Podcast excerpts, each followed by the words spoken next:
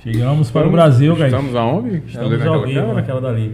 Boa noite, saudade. pessoal. Chegamos aqui, ó. Kaique voltou, hein? Voltei, estou de volta. Tava com saudade. Boa noite, pessoal. Edgley, personal. Kaique Ferreira. Encontra a gente assim lá no Instagram, viu? Cast Arretado também. Então, se tá ouvindo esse podcast ou vendo aqui a gente no YouTube pela primeira vez, não esquece de se inscrever no canal, deixar aquele joinha maroto, que é pro YouTube entender que essa parada é legal e passar para mais pessoas. Estamos lá no Instagram, o Instagram do nosso convidado Marlon, Marlon Tavares também tá aqui embaixo na descrição. Enfim, che- Com- compartilhe nesse momento agora com um é, amigo pronto, seu. chegou agora, tá com a gente aqui online, ao vivo, manda para um amigo, vai, manda para um amigo esse podcast e também manda para Um inimigo, manda né? pro inimigo também. Fica todo mundo assistindo, fica to- se for ruim, vai pro inimigo, se for bom, fica pro amigo, ó, a dica, tá? Vamos embora. Abra aí então a câmera. Marlon, É obrigado, cara, por ter vindo, aceitado o convite primeiramente, obrigado por estar aqui com a gente, pra gente trocar uma ideia massa sobre sua vida. Nesse pré-podcast aqui a gente já tava maravilhado já. É, prazer é todo meu estar aqui com vocês. Na verdade, eu fiquei até lisonjeado com o convite de, de Ezio. Nosso brother. Ezio, salve, salve Ezio, deve Salve, deve estar Ezio. deve tá no chat É. aqui. Pois é, é, Bom, eu vim para contar mais da minha história de vida. Quando o Ezio colocou que, não, advogado, não sei o quê, Aham. eu já fiquei com aquela coisa, não, que eu não quero mais falar assim da advocacia, porque eu desvinculei minha imagem da advocacia, porque eu já não tô mais nisso, já tô é, em outra, Em outra vibe em já. outra vibe, em outra coisa. E aí ele, não, mas não tem problema, foi só pra. pra... Dá um pouquinho do currículo, né? É, Mas eu gosto de dar uma destrinchada aí. é. É, aí termina e a gente pergunta, mas como foi sua vida de advo- de advogado? Ai, ó, deixa Não, eu... mas eu não tenho Só problema brincadeira. em, em responder, não, porque eu gostei muito da minha vida de advogado. Só não me identifico mais com. Mas isso com é o legal da vida, né? Antes da gente começar, mandar um abraço aqui pra Petrônio, Vanessa, Laiane, Ezio chegou agora no chat, tá aqui ligado. A galera tá chegando, vão compartilhando aí no Instagram, no WhatsApp, nos grupos. É, Verbena Tavares, pelo Ah, sobrenome. minha mãe. Ah, salve, salve, uma Verbena, aquele abraço. Abraço. É, mas antes da gente começar, vamos agradecer que nós temos um novo parceiro agora aqui Ah, no é podcast. verdade. O Patronos Registro de Marca. É, a gente já sabia que era importante as empresas re- é, cuidarem de si, né? E nada mais do que cuidar de si do que cuidar da sua marca. Se você se entende como empresa, se você tem uma marca, é, como por exemplo essa, Indaiá, é, John Walker, enfim, se você tem uma marca, cara, seja ela simples que for, é importante você protegê-la. E essa empresa Patronos trabalha com isso, protegendo essas marcas, registrando, dando toda uma segurança e é ela que está fazendo tudo com a nossa marca arretada, né? Nós agora temos uma marca que está sendo registrada Exatamente. e está sendo nossa parceira aí no Cash, enfim. Segue os caras, o Instagram dos caras também está aqui na descrição. Se você tem uma empresa, se você se entende como empresa, sendo um empreendedor, cuide de você, cuide da sua marca. Olha o trabalho desses caras que é massa demais. E veja, na- a- nenhum podcast no Brasil agora pode se chamar Cash Arretado. Cash arretado é só nós, hein, É só papai? nós. A não ser que queira comprar nossa patente e não é barata. Vamos lá. Ei, de Guarabira para o mundo, você? É, tô- estamos aí na, na luta.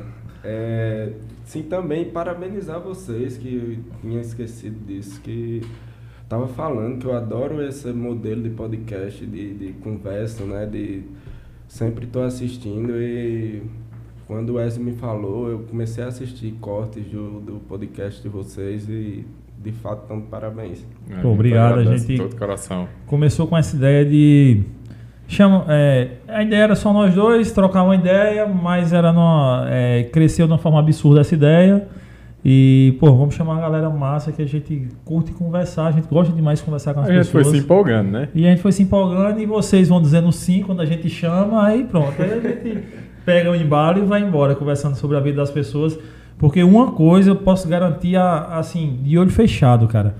Todo mundo, do bilionário, do cara mais rico do mundo ao cara mais pobre do mundo, todo mundo tem uma história de vida massa. Muitas vezes o cara não sabe contar a sua história. Uhum. Muitas vezes o cara não sabe dar aquela roupagem, aquela embalagem bonita. Uhum. Mas quando o cara começa a conhecer a história do outro, cara, bicho, é magnífico. Todo mundo que sentou aí, que a gente trocou uma ideia, a gente ficou, quando terminou o podcast, fica viajando na vida do cara, como é que, porra, como é que você vive o que você vive. Uhum. Porque todo mundo tem as suas, as suas batalhas, né? É, suas particularidades. Sim, né? que isso é que encanta, cara. Como você É. vai vencendo as suas particularidades. E pra gente o- é um pagamento assim absurdo a gente poder ter essa chance de ouvir pessoas como, por exemplo, hoje você aqui. Olha aí, prazer todo meu. Aí você formado em direito, que não exerce mais, mas É. exerceu por um tempo Exerci- e hoje se formando em medicina. É, terminei o Já primeiro ano de medicina. Sim. Vou para o segundo Sim. agora na Argentina. Eu estudei direito aqui em João Pessoa. É, estudei de 2011 a 2015 e trabalhei de 2015 a 2020. E aí veio pandemia, tudo isso. E eu já estava sem conseguir, sem é, vislumbrar a identificação mais na profissão de advocacia. Tenho todo respeito pela profissão, acho que é uma profissão muito nobre. E eu não realmente eu não, não, não me via mais como, como advogado, como operador do direito. E tu E participou de um caso emblemático, não foi aqui? O lance da, do cannabis, foi o primeiro caso que foi liberado, Sim, não sim, foi aqui? sim. Isso, na verdade, isso foi bem recentemente. Na, assim, é, penso que 2020 ou 2019. Isso, esse caso foi o primeiro caso da Paraíba a permitir, é, a Justiça Federal da Paraíba a permitir é, um civil plantar é, cannabis para produzir o seu próprio remédio. Que eu entrei com essa ação, com esse habeas corpus em parceria com com Ítalo, é, Ítalo Coelho, que é um grande amigo, grande advogado de, do Ceará, é, mais Adriano, mais minha minha ex-companheira, né, Raquel, e tinha outro companheiro que agora, porque eu sou muito esquecido dos nomes, mas no, no, no desenrolar da conversa a gente vai falando. E aí esse rapaz sofria de dor glútea, de dor glútea profunda.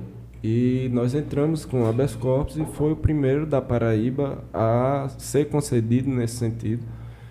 E até hoje é, Ele esse- usa. ele, ele usa esse medicamento e tem essa E tem essa liberação pela justiça. sim. Que é bem complicado esse lance, né? Quando é pro, pra É, cannabis. Hoje na Paraíba, é, na verdade, a Paraíba está bem à frente do, do, do, Do do Brasil, resto do do Brasil, Brasil. porque tem a questão, a Abrace, né? Aqui já E está, Sheila veio até aqui, né? Sheila veio, não. é, aqui já está bem difundido. Assim, na minha família eu tenho minha avó que tem Alzheimer que utiliza, meu pai utiliza, é, minha mãe tinha uma, uma, é, enxaqueca crônica que utilizou cannabis e foi uma das melhores coisas que, que, que ela já usou para esses sintomas que ela Uhum. sentia. E assim, cara, o que, o, que eu, o que me entristece ainda é que a gente ainda tem muito preconceito com esse tema, né? Porque assim, eu tô na Argentina e lá a coisa já tem outra visão, as pessoas já não têm mais esse estigma. Sim. Eu cheguei lá, é, os vizinhos tinham pé na frente da casa dele, faz, faz remédio para a família, para ele. Sabe, já é uma coisa naturalizada.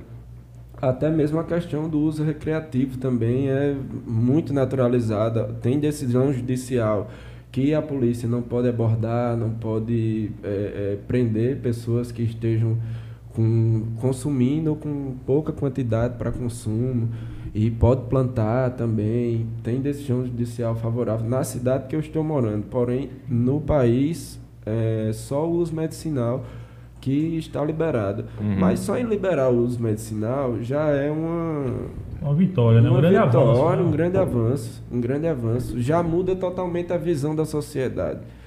Então eu acho que a gente está perdendo muito tempo colocando uma carga imensa de preconceito numa numa questão que, que não, tem, não tem lógica, não tem sentido a gente proibir uma coisa que é remédio, que vai trazer qualidade de vidas para as pessoas e até para as pessoas que usam de forma recreativa, porque como é que você vai dizer que uma coisa é, não é medicinal se uma pessoa passa o seu dia todo trabalhando e chega em casa cansado e vai e fuma um, um, um cigarro de cannabis para para relaxar aquele dia estressante. E assim como uma pessoa que chega toma sua dose de uísque ou, ou fuma um cigarro, sabe? Sim. Eu acho que a gente é, tá perdendo tempo discutindo uma coisa que não devia Não tem mais discutindo, tá, não devia mais estar nesse nível. Eu acho que, que o problema está mais na questão do Brasil politizar tudo. Então, um, um, um líder político, ele toma partido de um lado, justamente pensando nos votos que vai ter por ele estar tomando partido contra ou a Sim. favor daquilo. Sim. E eu acho que a maioria hoje ainda é contra, né? Por isso que a gente não tem um avanço nessa questão. E cabe ao pessoal, principalmente da ciência, né? Que já está tendo, já tem estudos e avanços sobre, Sim, sobre o mais- uso sim. que realmente comprovam a eficácia no uso medicinal e recreativo também. Então, eu acho que cabe também à, à sociedade ela enxergar isso e cobrar mais dos políticos para que eles também mudem essa postura. O complicado é você esperar que a sociedade é, que, que diz, eu não vou me vacinar não porque eu não acredito nessa vacina. Aí quando tu olha assim, mas quem é você para acreditar ou não na vacina, na eficácia da vacina?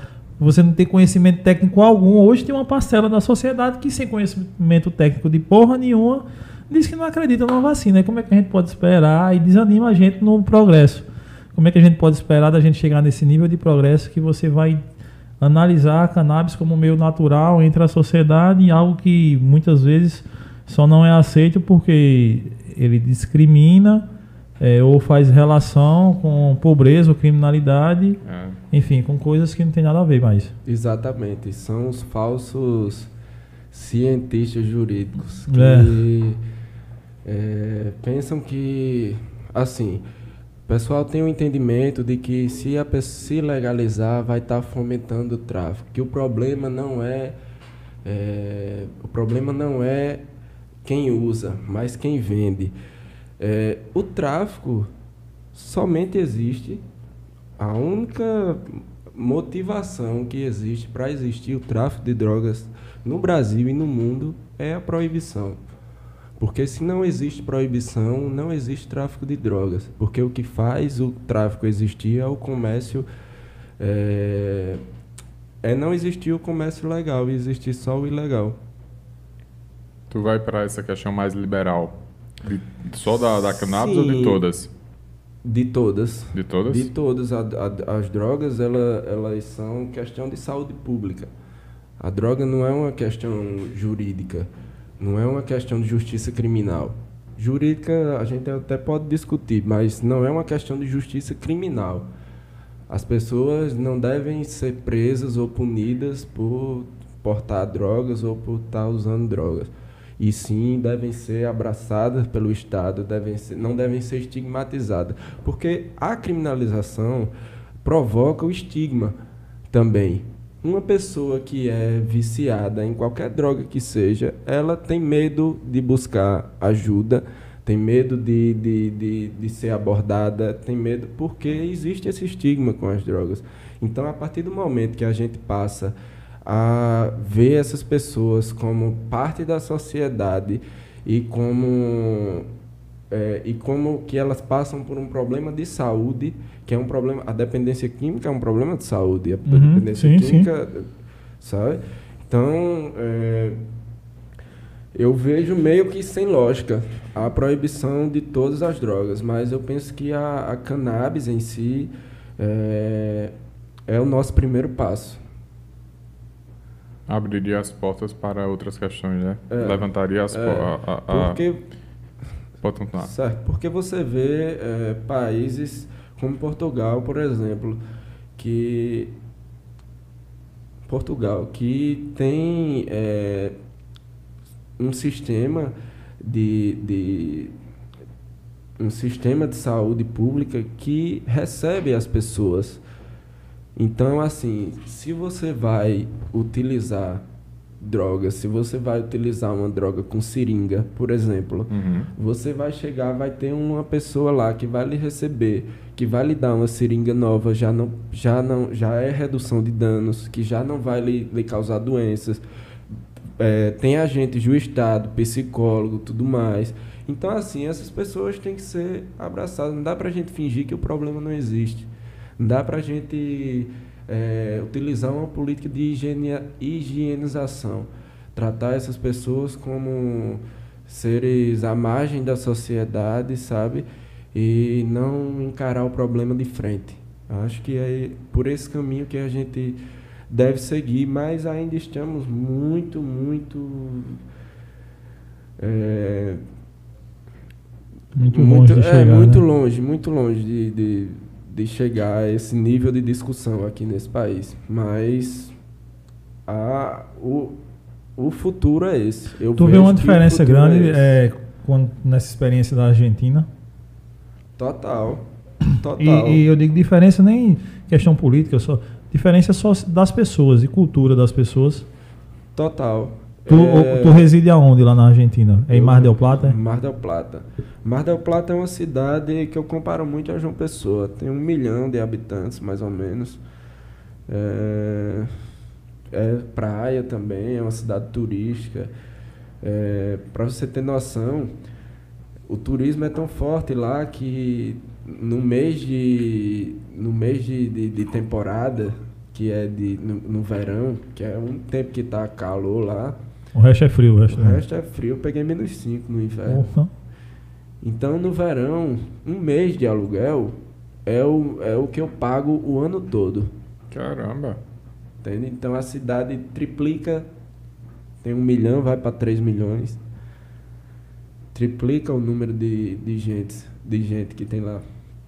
Caramba, eu não conheço não. Na, É. na- E é muito lindo Tu a já foi na cidade. Argentina, né? Já fui em Buenos Aires. É muito linda. Mar del Plata é incrível. É E a galera lugar- lá, tu vê uma galera assim, bem pra frente, bem progressista, uma galera bem. bem é, que entende um pouco Sim, mais. Sim e não. Eu vi assim, nessa questão da vacina, é, eu vi que tinha muita, muita gente com essa coisa negacionista e tudo mais. É, muito embora em relação ao Covid, em relação à pandemia, a educação que as pessoas têm de, de, no comércio, de não deixar entrar sem máscara, de fazer fila na frente dos comércios para entrar, de só entrar certa quantidade de pessoas. Isso aí eles seguem muito, muito à risca, Um respeito, né? um respeito. O que danado é alfajor? É, Petrone botou aqui, ele trouxe alfajor pra vocês, se ele trouxe eu quero também. Rapaz, in- inclusive eu tinha, mas eu esqueci de trazer, mas fico devendo a vocês. Olha, Petrone, tá vendo? É, tu vai livrar. Alfajor, conheço. O que é? É um doce. É, um É um doce. doce. É, é como um, biscoito com, com, com recheio de chocolate e cobertura de chocolate. Ah, Petrone, acho que é porque. Petrone deve ter ido lá. Se ele chama foi- alfarrol, porque, Alfarrol. É, porque Ah, é. O, o, o J lá ele chama La Rota. Ah, é famoso demais na Argentina. É, Todo turista tem que é, comprar. senão se você for na Argentina no, no, no comer alfajor, você não foi lá não. É. Aí nessa vibe de tipo direito, e aí você não se viu mais nessa área jurídica advogando, e aí foi cativando essa paixão pela medicina, pela área da saúde, ou já. Então, é, eu tinha dentro de mim uma vontade muito grande de mudar, de buscar uma coisa brusca assim que alavancasse minha vida no sentido é, não do curso que eu ia fazer, mas de, de, de mudança, de buscar uma coisa, sabe? E aí, um amigo, um, um grande amigo que é, é meu mestre de jiu-jitsu, meu professor, meu grande amigo, que abriu as portas para mim na Argentina, o Edson, me ele estava lá e aí eu falei com ele, cara, como como a gente fa como eu faço para ir para a Argentina e como é a vida aí, como é o curso e tal. E aí ele me explicou tudo, me, me, me abriu as portas, me, me mostrou desde a documentação até a vida como é na cidade, sabe? E aí, desde que ele começou a me falar, eu já fiquei maravilhado com a situação. Eu cheguei lá na Argentina, a princípio eu sofri bastante com a adaptação, porque é, eu cheguei lá num período pandêmico, como eu falei, isolamento, tudo mais. E vocês, eu estudava direito, passei 10 anos da minha vida ligado ao direito e cheguei lá, começou as aulas, tudo em espanhol. É, assunto de, de química, bioquímica, umas coisas é, é, que eu nunca tinha visto. Uhum. Anatomia, sabe? Umas coisas muito complexas que eu nunca tinha tido experiência. Tenho outros amigos lá que já tinham saído de fisioterapia, saído de educação física. Mas você sair de direito e ir para medicina é uma coisa bem. É 880. É. E aí eu tive um choque muito grande.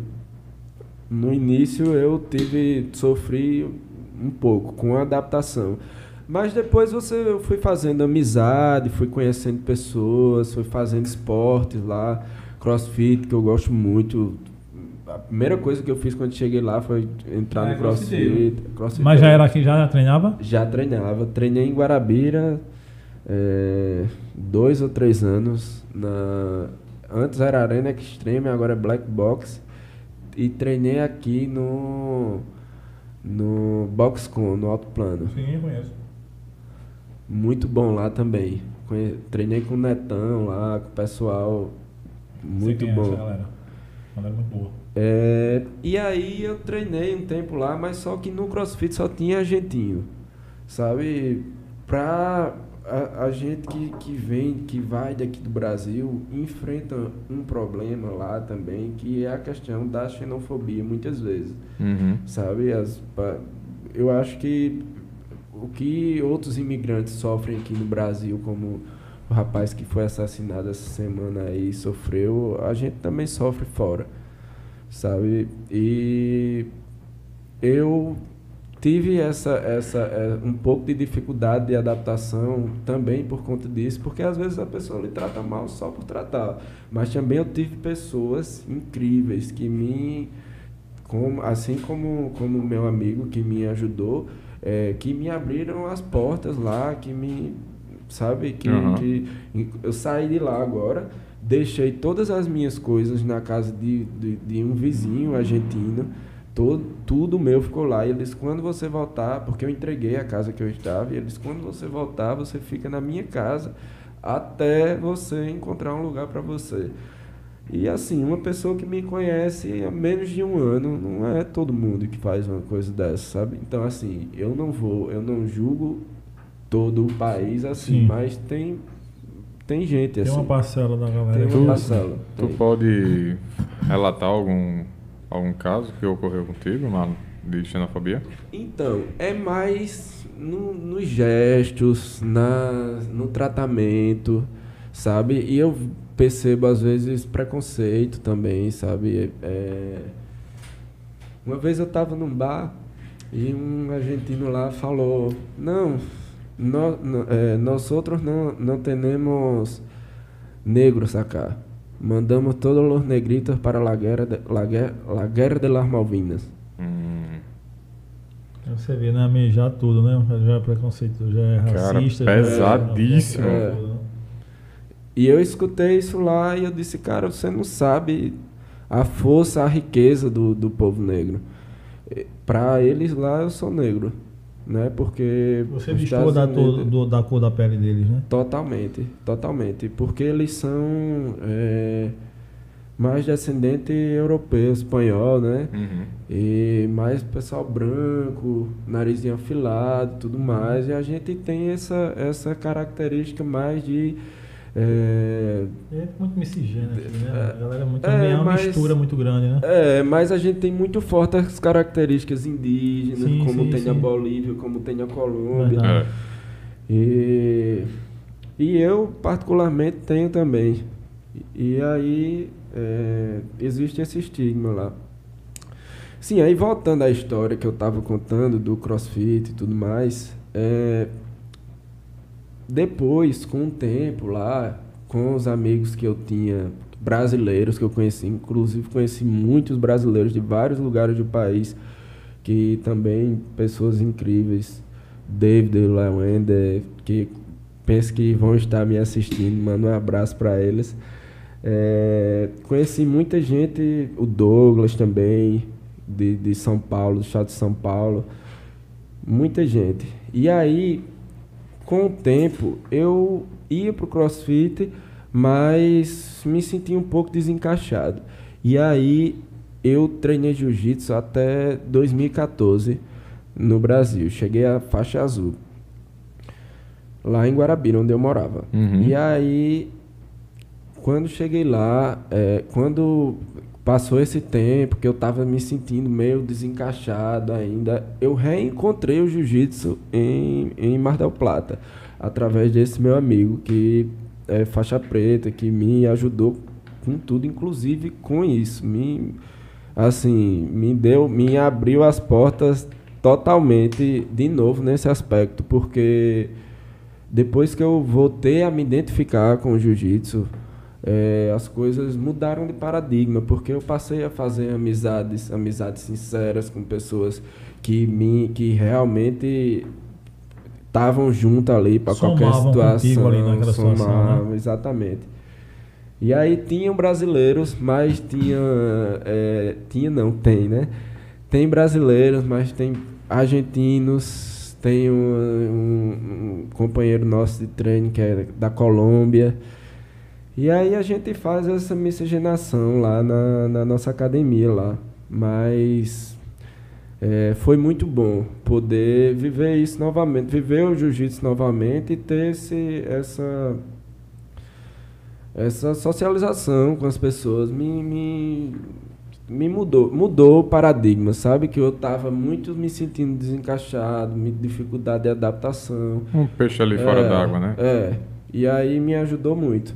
Agora sim, eu falei algumas coisas, não mais, mas impressões que eu tive do país, mas é, eu só tenho coisas boas a falar do sistema universitário, do sistema de educação, porque eles realmente são assim, Era isso que eu te perguntar. Tu se formou em direito aonde aqui?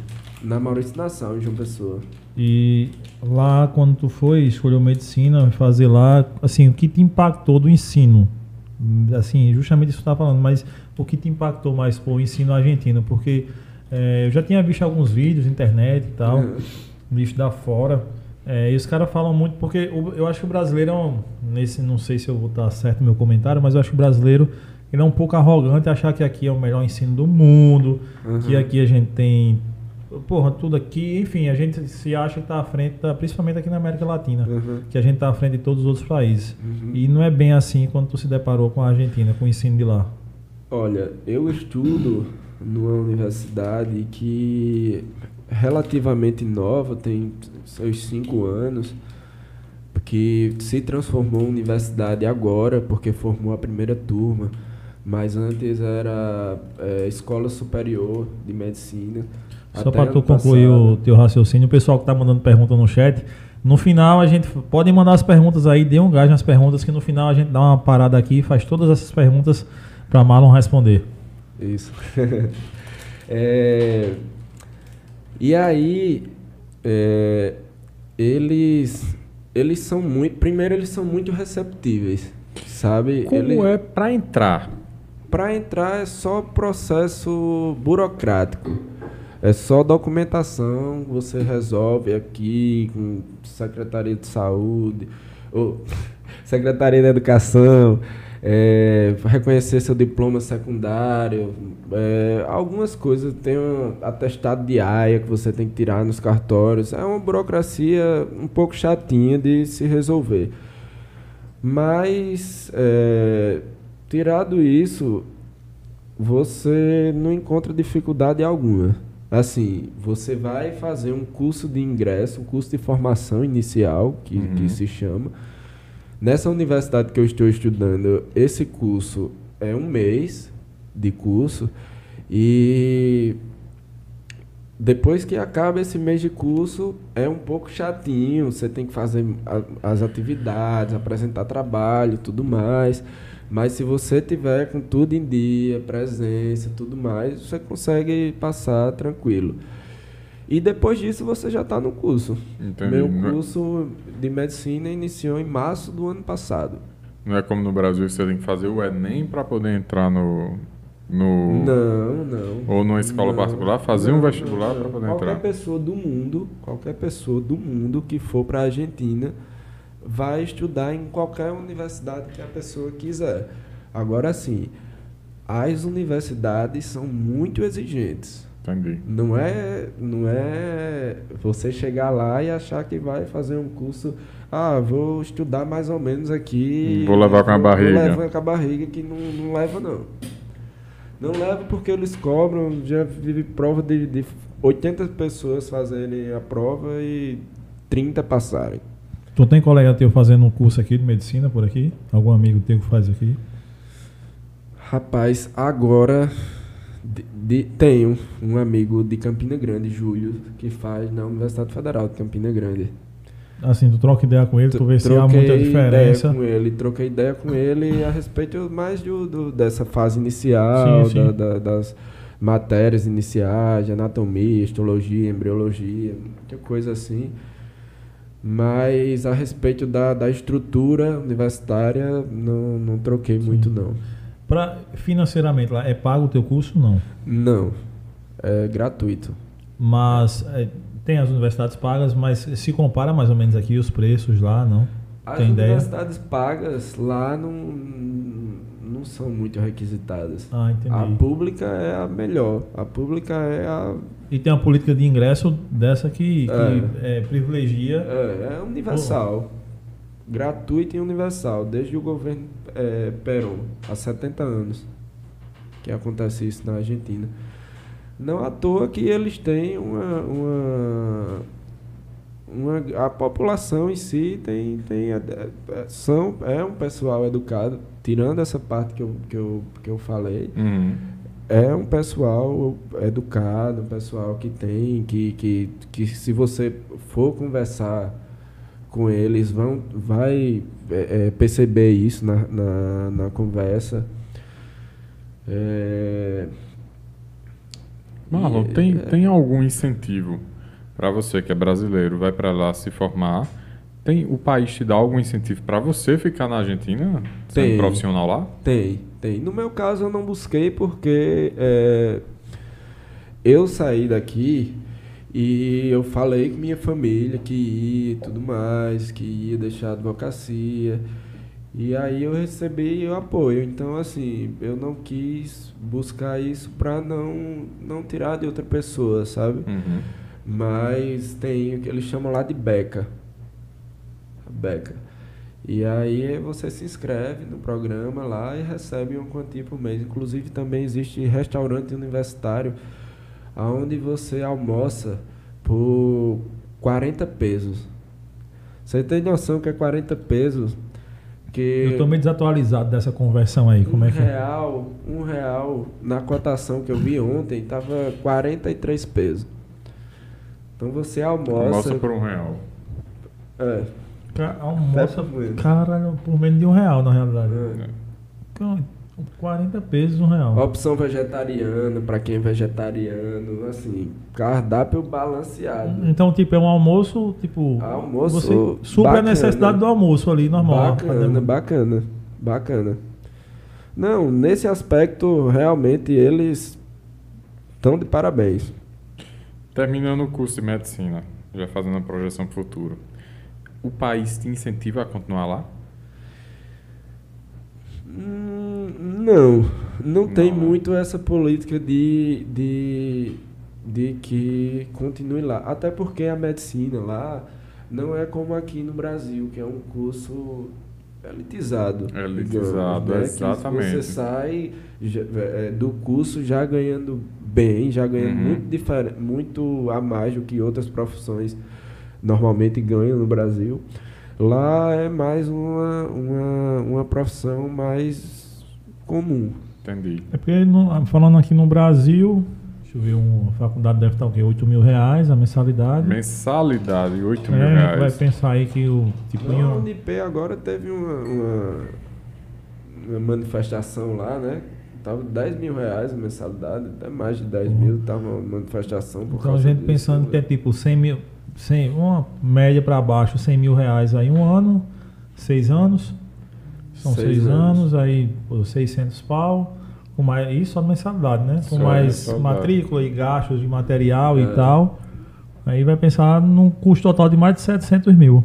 Tem É. algum pobre ou de classe média baixa Não, que não possa tem fazer como. isso no Brasil? Não tem. Não existe. Cara, vai ter uma né, festa mano? agora. Impossível. Aí você diz, não, mas A não universidade, você- tem a universidade é, pública. Hum. Só que para entrar na pública, o cara que é pobre vai concorrer com o cara que está 24 horas numa cabine de estudos aqui com Exatamente. vários É, professores, É, né? Exatamente. Uma pessoa que pode pagar o melhor cursinho, é, estudou nos melhores colégios a vida toda, teve acesso aos melhores professores, melhores materiais, vai concorrer com uma pessoa que não teve esse acesso. É.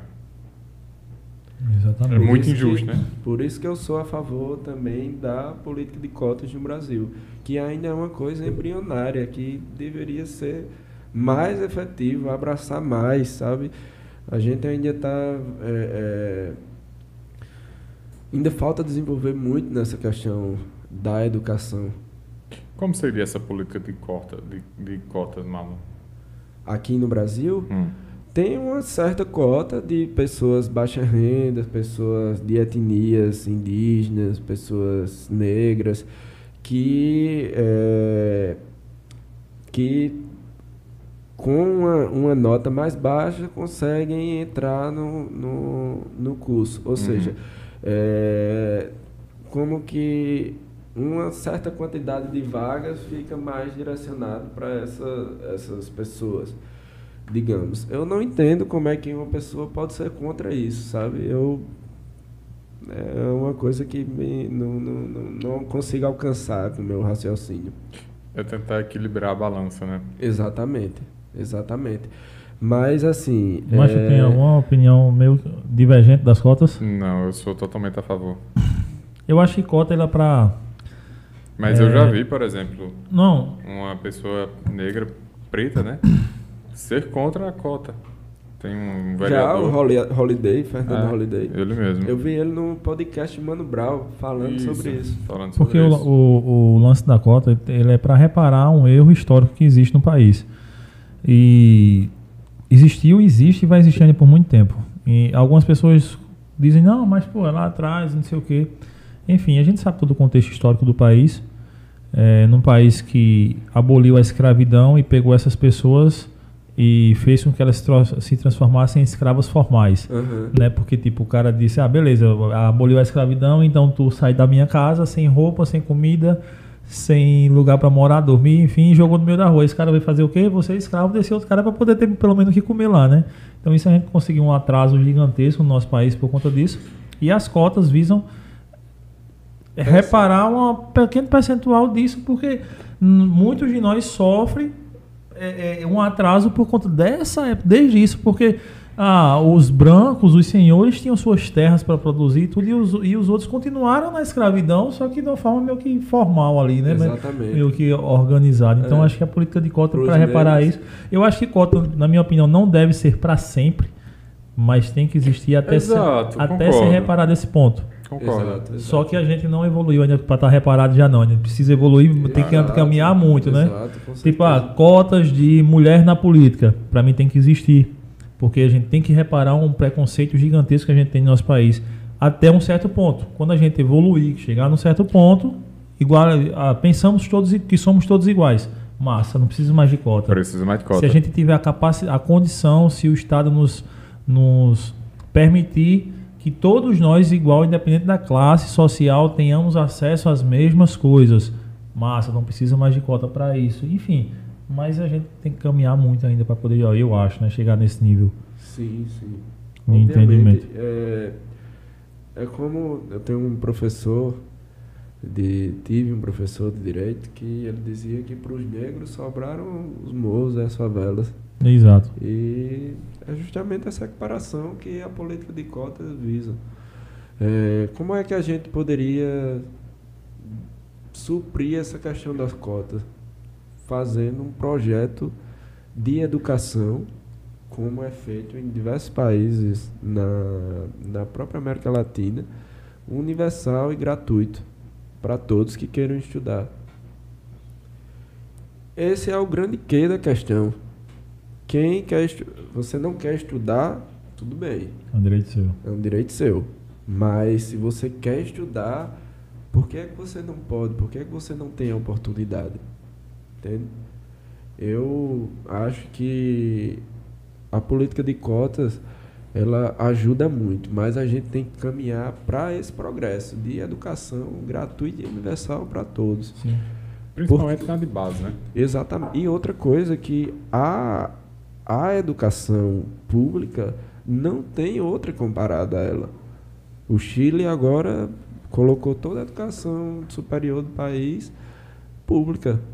Agora não, há uns dois, três anos. Sabe? Então, assim, não tem outra melhor. Quem é que produz ciência no Brasil? Né? Não, você vê a universidade particular produzindo ciência? Não. É, vai são vendedores, é, são é- vendedores da educação. É. Só. Nesse período que tu passou lá nesse último ano, é, no Brasil a gente viu a, a, a pobreza ela tomar conta assim de uma forma absurda do país, né? A gente tá cada dia que passa, infelizmente, são mais pessoas nas ruas pedindo, mais pessoas na rua morrendo de fome.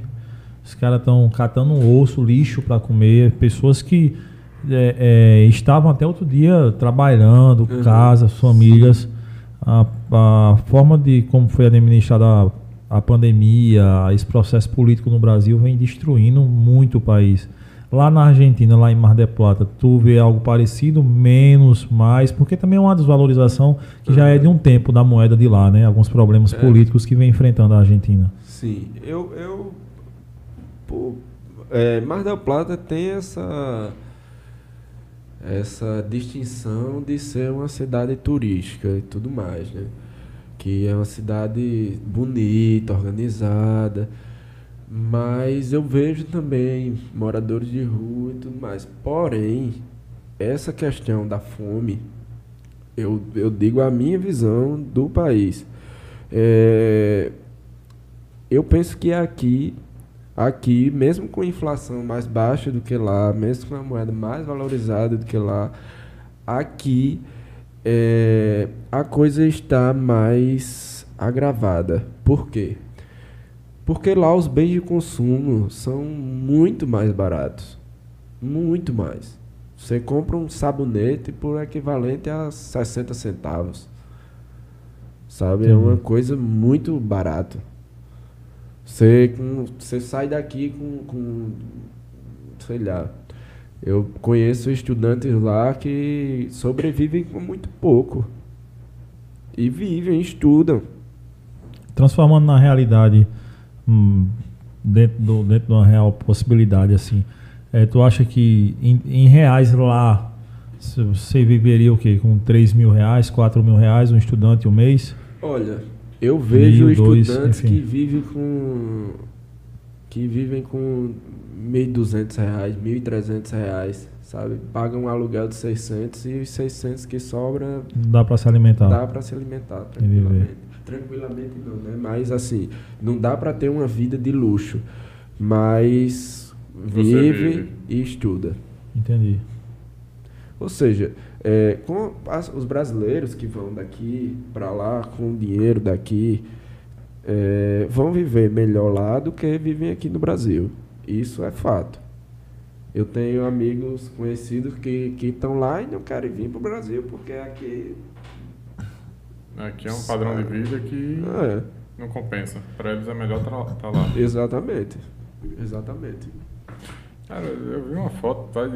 Tem um Fiat Uno que vai sair por 10, 110 mil reais. É, eu vi. Putz, merda, quando eu vi um Fiat Uno, cara, 110 pau. Eu tenho um amigo que trabalha lá, pô, com é, rede de hotelarias. Ele trabalha no hotel, é um, um, é, como camareiro Sim. Hum. do- de um hotel. E ele ganha 70, 80 mil pesos por mês. Isso é quase 2 mil reais. Pô. E vive bem. E vive Dentro uma... se, é, é, se mantém, tem Se filhos, tem, tem. Pra você ter noção, ela, ele me contou que ele abastece a moto dele com 1.500 pesos. Isso é em média 40 reais. Ele abastece e passa um mês. Todos os dias vai trabalhar, vai buscar filho em colégio, deixa filho em casa, sabe? Faz tudo e Sabe? gasta 40 reais de gasolina por mês, pô. Por Como é isso semana é eu tô gastando aqui? 200 reais por semana. É. tá tenso o negócio. E Aqui pior tá que a gente não vê uma, uma perspectiva de melhora, né? A instabilidade política aí batendo na porta e a tendência é só piorar. né? Só piorar. Na- Esse ano mesmo, cara, vai, vai ficar tenso o negócio. É, Já tá que- e vai piorar. Isso é fato. A, a verdade é que ano de eleição tende muito a piorar sempre, né? Sempre. É. Quanto mais pessoas precisando de dinheiro É, perto da eleição, melhor para algumas outras pessoas. exatamente. Porque ao chegar com. Aí, Petrônio mandou aqui: 80 mil pesos, 4 mil reais na cotação de hoje. Marlon, tu pretende. Valeu, Petrônio.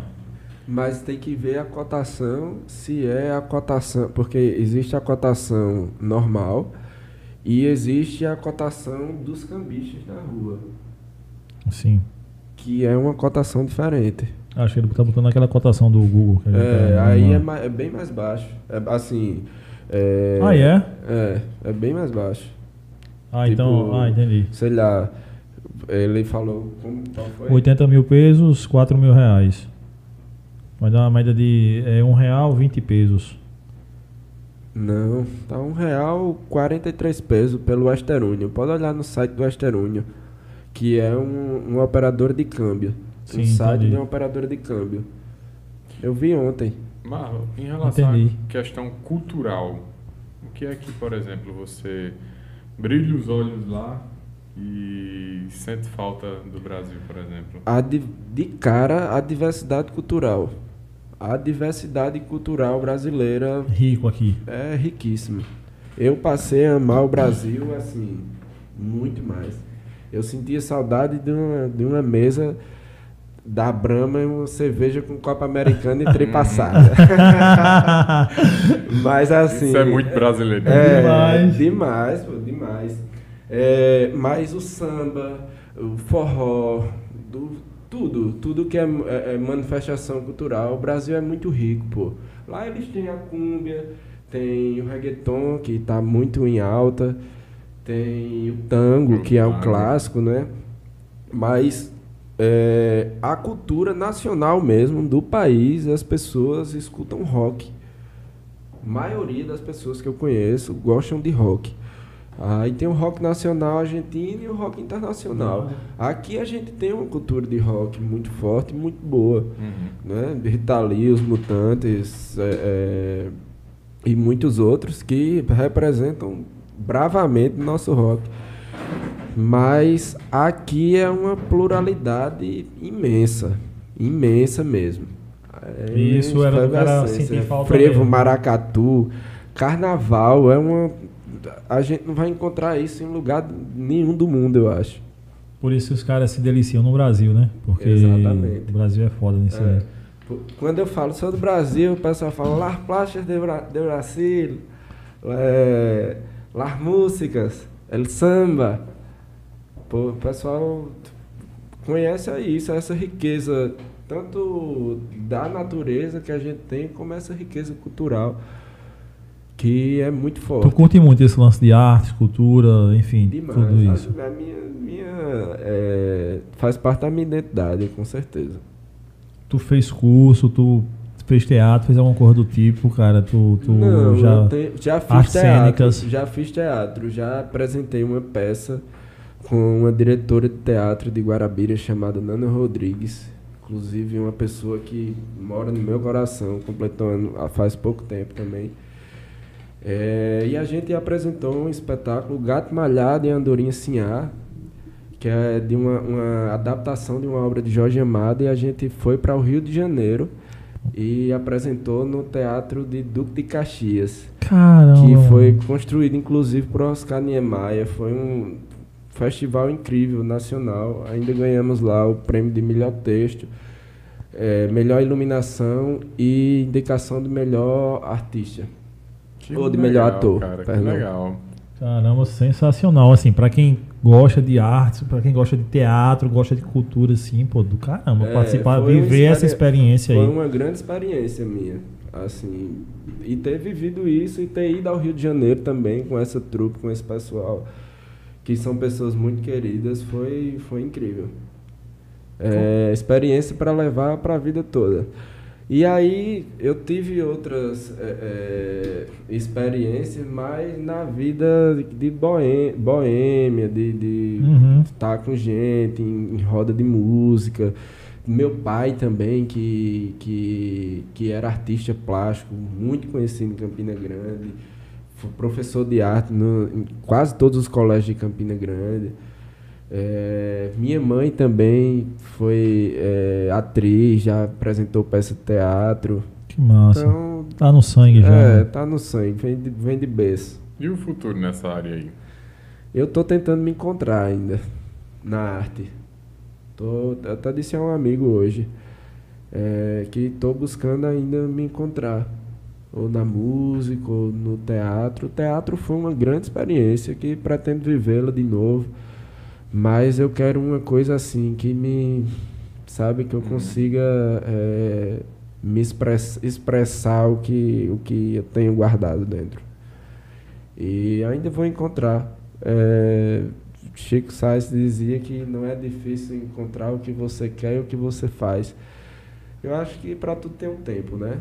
Então, assim, sigo buscando, sigo querendo, sigo tendo essa visão e uma hora vai chegar. Tava escutando Chico Sainz agora na academia, tava treinando, treinando na lona e tava, a gente tava escu- treinando e escutando. É, Ô, ô Marlon, já entrando nessa questão de arte, tua tatuagem. minha tatuagem, cara, adoro falar desse tema. Ei, ma- mas na época do direito já tinha essa tatu, não? Tinha não. Fiz quase no fim da, da era do direito. Não, na verdade eu fiz dois meses antes de ir para Argentina. Dois meses. Eu estava aqui em João Pessoa, eu estava morando no Alto Plano. É, essa tatuagem eu fui fazer em Sorocaba com um, um artista de lá chamado Garcia. É, depois, quem quiser, pode ir no meu, no meu Instagram, ver lá a página dele, é Freik Garcia. E o cara é um artista incrível. Ele. Eu cheguei lá, pra, eu disse: Olha, cara, eu vou fazer minha primeira tatuagem e tenho uma ideia. Que eram desenhos de um, de um, de um médico biólogo do século XIX, viveu no século XIX, chamado Ernest Haeckel, que ele desenhava formas geométricas, ou geométricas também, mas microscópicas, como de mitocôndrias, ribossomas, coisas de células e tudo mais. E os desenhos deles são incríveis. E eu eh, conheci esse- esses desenhos dele através da, da minha ex-companheira. E peguei- pegamos essa ideia, eu fui e falei com ele. E aí ele de pronto disse, vamos fazer. E aí eu disse, eu quero fazer ou fechar as costas ou fechar a frente e você vai ver. Quatro dias a, a gente. O que dá pra fazer em quatro dias a gente faz. Como primeira tatuagem. Uma primeira tatuagem, é a única tatuagem que eu tenho. E aí é, fui pra lá. E é em Sorocaba. Ele é de Sorocaba. E chegando lá, no primeiro dia, eu achei que não iria aguentar, assim, porque foi muito doloroso a parte do, do externo. Cara, do externo. Essa parte do meio, que é, o- é o osso onde articula as, as vértebras, não, as costelas, é, é muito doloroso, porque não tem nada de carne, é No- só osso. E Como é? aí parecia que tava rasgando você, Caralho. pessoa no meio. O Sim, porque socorrido. ele desenha pra depois pintar ela. Como ou, não, ou já vai Não, fazendo tudo Primeiro já. ele desenhou tudo. No primeiro dia ele desenhou tudo, fez os traços e fez essa. Ele disse, cara, eu, eu vou sugerir fazer logo essa parte do meio, do externo, logo, porque eu sei que é a parte que mais dói tatuar em todo o corpo. No- como socorrista, eu trabalhei um ano e quase dois anos como socorrista.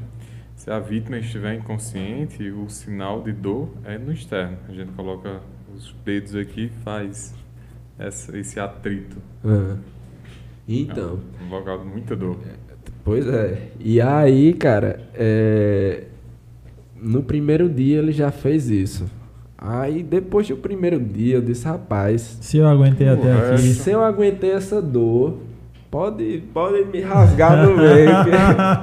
eu cheguei a ele, eu disse até um dito, um dito nosso aqui, né? Eu disse, rapaz, depois de hoje o sangue pode dar na canela Dá que, na canela que nós vamos embora. que a gente vai. Aí pronto, seguimos os quatro dias. O primeiro dia foi mais ou menos umas oito horas de, de sessão. E os outros foram menos horas, qua- é, cinco, seis, dependendo do dia. E ao final de tudo deram 23 horas de tatuagem. Mostra aí pra galera, pra gente e pra galera aí. Cara, tem, tem no Instagram dele, só dá pra ver a É. parte superior aqui do corpo. Não vou mostrar porque eu gosto tanto de promover o artista que eu acho ele incrível. que massa. Como eu gosto muito da tatuagem. Marlon, essas de E lado agora aqui, eu é- tô conversando com ele pra gente fazer a parte que eu disse que, fisiológica. que, que ele buscasse a referência, justamente essa aqui, né?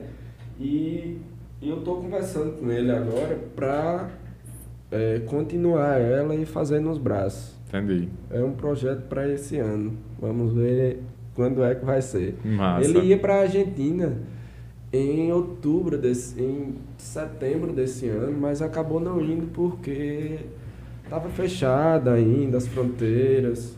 E aí depois que abriu, ele sofreu um acidente lá que quebrou a cavícula e passou um tempo e não pôde ir. Aí adiamos, eu vim de férias, vim ver minha família, vim passar um tempo com meus familiares, com meu pai, que eu estava conversando com vocês antes, a situação. É, E não, não deu para fazer agora nessas férias, mas com certeza vou Mas foi irado. tentar Foi irado. levar esse, esse projeto para fazer esse ano. pra Tu jogou mundo. ele essa ideia desse, desse médico e tal, e ele que foi buscar tudo isso aí, essas Ele imagens. já ele desenho. conhecia, ele já conhecia os desenhos. E eu achei muito foda ele já conhecer os desenhos, porque Uhum. é uma coisa muito específica. É.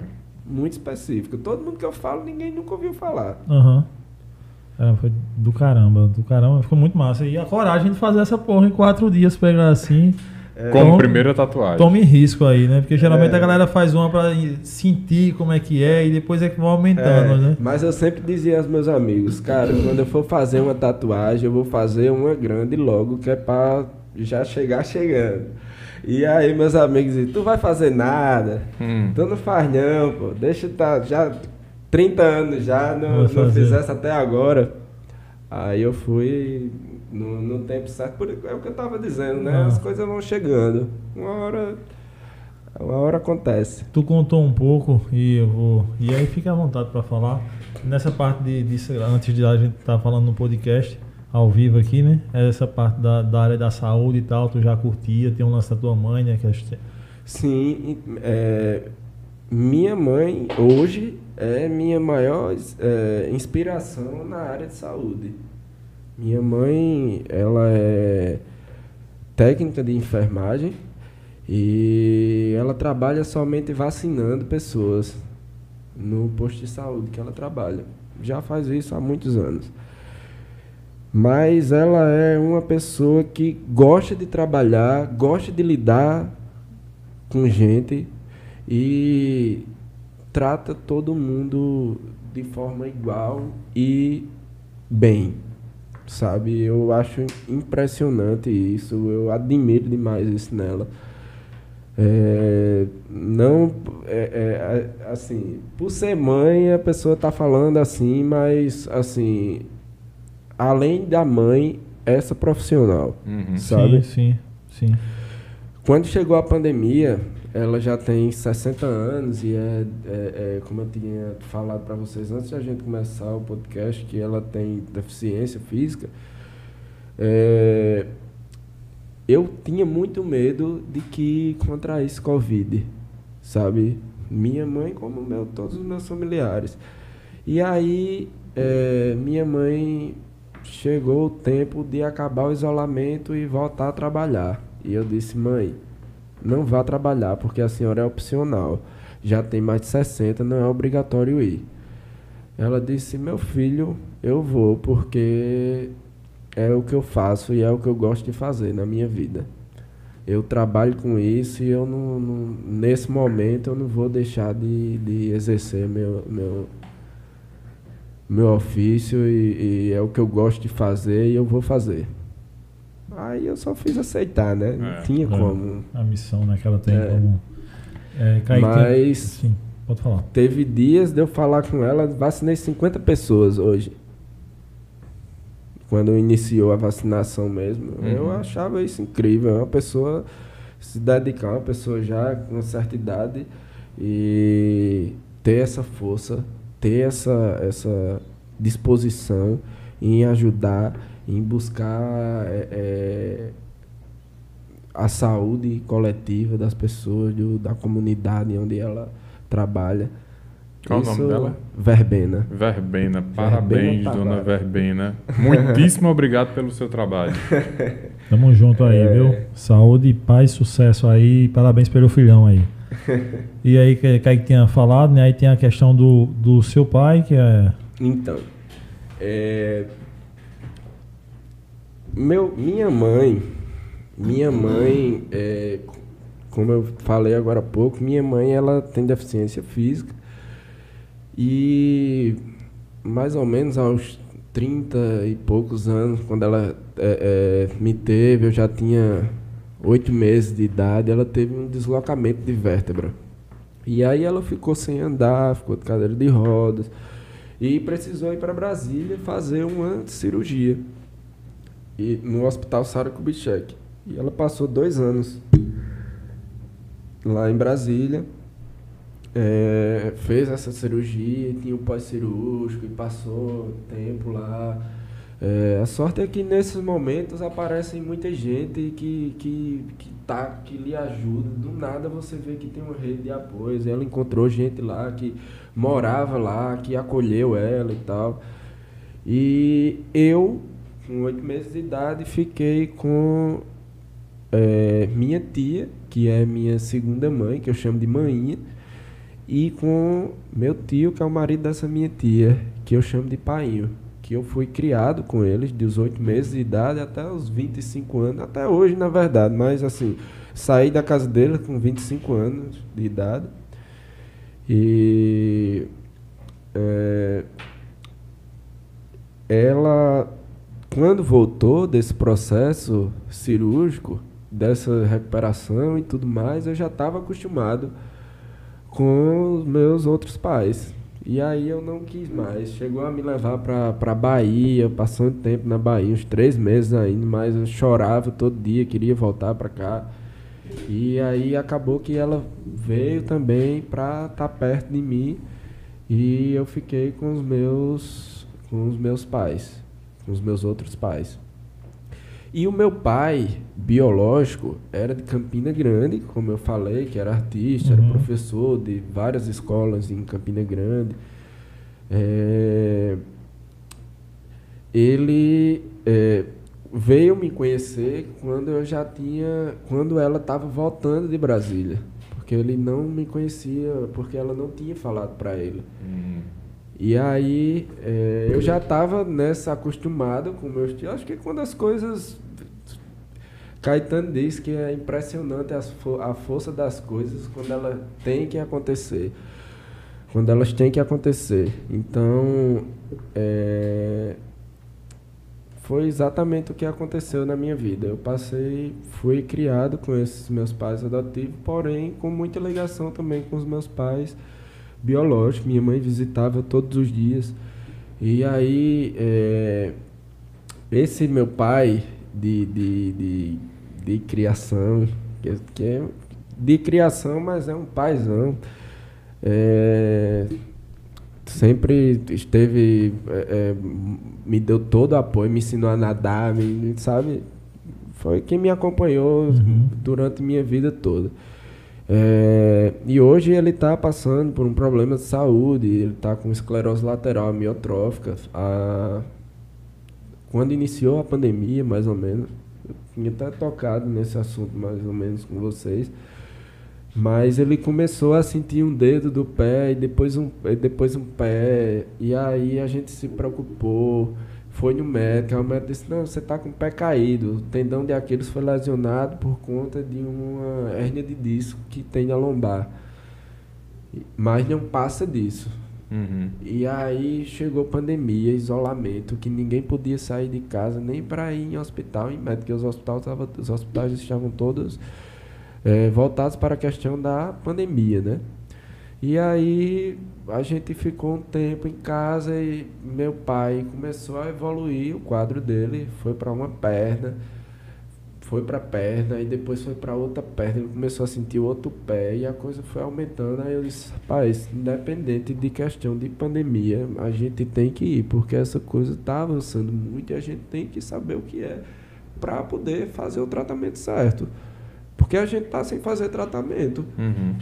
E aí a gente foi, fez uns exames e tal, e descobriu que ele tinha uma doença do neurônio motor.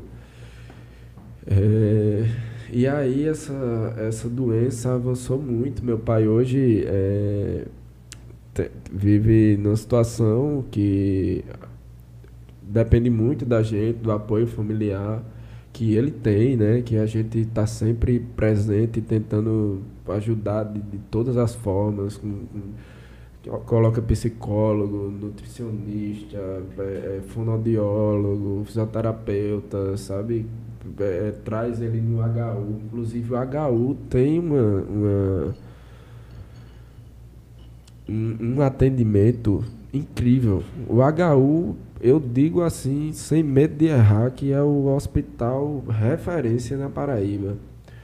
Que a pessoa chega e é realmente tratado como ser bem, humano. como ser humano e é bem atendido, bem recebido muitos profissionais, muitos estudantes.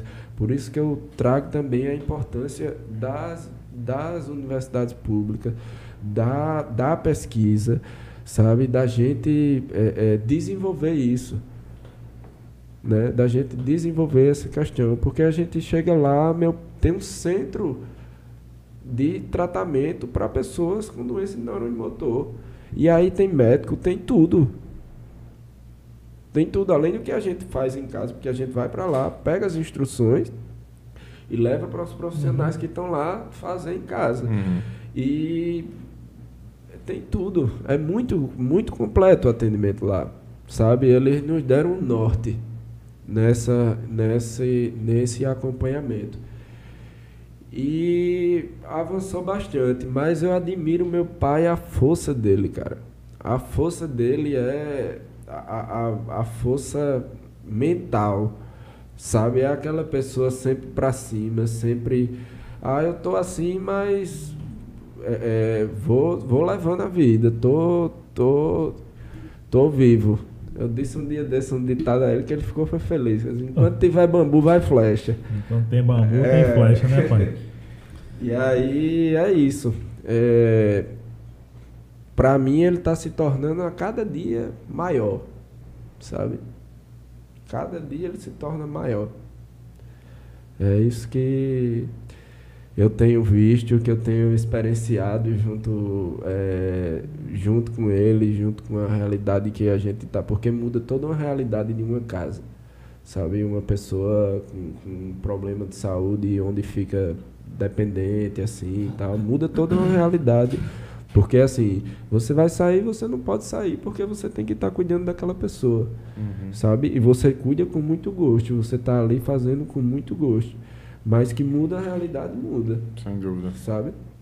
então, é, assim, eu só, só admiro demais a força que ele tem para enfrentar isso. Porque eu acho que muitas outras pessoas poderiam estar depressivas, poderiam desistir do, do não, não quero fazer tratamento. Sem quando dúvida. ele vai para quando a gente vai para o HU, leva ele, ele ele está ansioso para ir, para chegar lá, para ver o que a médica vai dizer, sabe? É uma coisa que assim, eu já conhecia esse lado dele, mas assim, se tornou muito mais nítido e muito mais mais forte agora nesse momento. Marlon, ah, eu tenho certeza que você já pesquisou muito sobre essa doença. Como é que está hoje a ciência, os avanços em relação a ela? Então, o tratamento é muito paliativo, né? Sim. De, de cuidar dos sintomas para que a pessoa tenha uma qualidade de vida melhor. Mas não tem um medicamento que, que pare a doença. Que pare, que dê uma remissão, não, não existe. Existe um que possa retardar, que é um que ele toma, o Riluzol, mas não não para. vai impedir É, desenvolver não mais. para. Tanto que avançou muito, né? Avançou muito. Até desde quando eu saí para Argentina, que eu voltei, agora, é, avançou bastante. Avançou Você voltou bastante. quando na Argentina? Voltei dia 22 de dezembro. Ah, então é recente, né? Recente. Dois, É, nem dois- nem dois Tô um meses. mês ainda. aí. Tô de férias, na verdade. Eu vou voltar agora final de fevereiro. Fazer umas provas lá que, que eu deixei para. Que a gente chama render os exames, né? Deixei para fazer esses exames agora, esse ano, porque era muita coisa para estudar. É, e aí eu tô é, voltando para lá agora, vou concluir esse semestre e tô pensando agora no meio do ano trancar um tempo para ficar um tempo com ele, para cuidar, para estar perto, né? Porque esse tempo é um tempo que não volta, né? Exato. Então a gente tem que, que realmente estar perto, que dar esse apoio. Mas é, o meu sonho tenho convicção de que vou segui-lo, independente de qualquer coisa. E até por mim e até por ele também. Que massa, e vai, vai sim, vai dar certo, e vai conseguir, se Deus quiser, acredito muito nisso. É, quando a gente. ah, ah, quando a gente quer algo e a gente tem algo que nos motiva a querer aquilo, não tem como não, não conseguirmos. O meu Essa primeiro força motriz curso, é- o meu primeiro curso de, de, de direito, quando eu me formei, eu dediquei ao meu pai biológico, né? Que já fazia alguns anos que tinha falecido e tal, mas queria muito me ver estudando, me ver com futuro nos estudos e tal, e eu dediquei a ele. E esse segundo curso eu quero dedicar ao meu pai, meus, meu outro pai. Eu é uma é uma uma, uma grande força também para que eu siga estudando, porque a rotina lá é, é muito cansativa, muito exigente, você tem que estar estudando muito. E aí tem prova que você não consegue passar, e aí você tem que se matar de estudar para ficar bem nessa matéria, para recuperar e passar. E eu busco muito força nisso também. Isso me dá muita força também. Não tenho dúvida que você vai conseguir. Isso aí é certo. Deixa eu dar uma passada aqui nas perguntas que tem a galera aqui. Deixa eu ver aqui. A galera dando parabéns aí. Pela história, por toda a dedicação. É, quando a gente falava lá atrás da questão da cannabis, aqui a, a Laiana comentou, né? O problema é existir uma montanha de ignorância acerca desse assunto. A maconha é um tabu, não, deverá, não deveria ser. Verdade. É, petrônio. Quanto, sim, tem aqui da Valdson Rodrigues. Quanto tempo passou para se adaptar ao, ao novo idioma? Olha, no, eu saí daqui sem saber nada de, de, de espanhol. Zero. Zero, zero. Hablava, hablava algum, nada. Comecei a assistir filmes e séries no mês que eu ia para lá. Mas quando cheguei lá, que você tem que para você ir no mercado, você tem que saber se comunicar. Uhum. Então é selva, então você tem que desenrolar, sabe? E aí com três meses eu acho que eu já estava bem. bem. Não estava como estou hoje. Eu acho que cada, quanto mais tempo você passa, obviamente você vai falar melhor. Porque tem a questão das gírias, tem a questão é, do timbre de voz, do, daquele povo que vive naquele lugar. Uhum sabe? É, o espanhol que eu estou vivendo, que eu estou estudando lá, é diferente do espanhol que se eu for para outro, outro país de América Latina que fala espanhol, por exemplo. Entendi. É, não tanto diferente. Você vê outro espanhol, você entende, mas só que tem algumas distinções. Por exemplo, o Y, que lá eles chamam lá Y, é, em, em outros países da, da, da, da América Latina, assim como na, na Espanha, tem esse ya, ya, né? E lá é, é como, sei lá, como tivesse um X. Ma, maio, mês de maio ou mês de macho. Ah, sim, entendi. Entendeu? E aí é com Y, não é Y. E, e, aí tem essas diferenças. É, tem essas diferenças. Tem, eles dizem que o, eles dizem lá que os, os argentinos têm o chachado, chichado, é, que é esse X que eles eles gostam. Que eles chamam sempre. A, a, a Alicia Marques, ela perguntou aqui, aí volta no assunto lá do, do direito.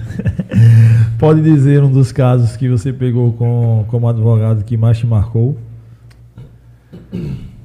Rapaz, esse caso da, da, da cannabis foi um caso muito emblemático, porque era uma causa que eu já tinha afinidade há muito tempo, mas é, teve um. Porque eu gostava muito de direito criminal, e teve um caso de um, de um homicídio, de um latrocínio, que a gente.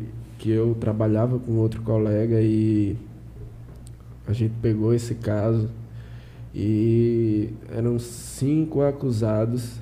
E aí a gente conseguiu soltar um desses acusados e só saiu ele do processo todo, com vários advogados, com várias pessoas atuando. E a gente conseguiu soltar essa pessoa. E foi um trabalho muito bem elaborado, muito. É, a gente se dedicou muito para que obtesse esse, esse resultado. E é uma das coisas que eu me orgulho de ter conseguido. No, porque assim, a, a profissão da advocacia, às vezes as pessoas é, não vai soltar bandido, né? Tem muito esse estigma. Sim. Mas o advogado ele está ali para defender o ordenamento jurídico, para defender o direito daquela pessoa, sabe? Então, assim, pessoa pode ser qualquer pessoa. A partir do momento que você não defende que aquela pessoa que cometeu um crime não tenha direitos, você está defendendo que, que você ou alguém da sua família ou qualquer outra pessoa não tenha direito não tenha direito também, porque o direito é para todos, né? Voltaremos ou aos pelo menos deveria ser. Voltamos aos instintos primitivos. Exatamente.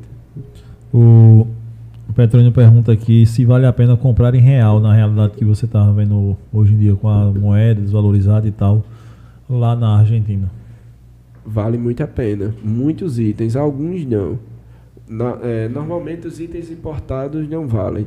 Por exemplo, comprar um iPhone na Argentina você não vai, não vai ter vantagem. Mas bens de consumo, cosméticos também é muito mais em conta do que, do que no Brasil e muitas outras coisas. Eu saio, vou para um barzinho no final de semana com amigos e, sei lá, uma conta dá 4 mil pesos para dividir para três pessoas. Sabe? 100 reais para dividir para três pessoas. Você passar uma noite é, Lá, lá brincando, consumindo, comendo, sabe? E, e você gastar equivalente a 30 reais, eu acho isso muito, muito bom para nós que vamos estudar lá. é, se a gente parar em qualquer barzinho aqui em meia hora, a gente já gasta 100 de tacada. É verdade, é Pega uma verdade. cerveja a 15 reais, um espetinho a 20, pronto. Já É. Tacada já. Tomei café da manhã hoje, foi com minha mãe, foi 40 e tantos reais.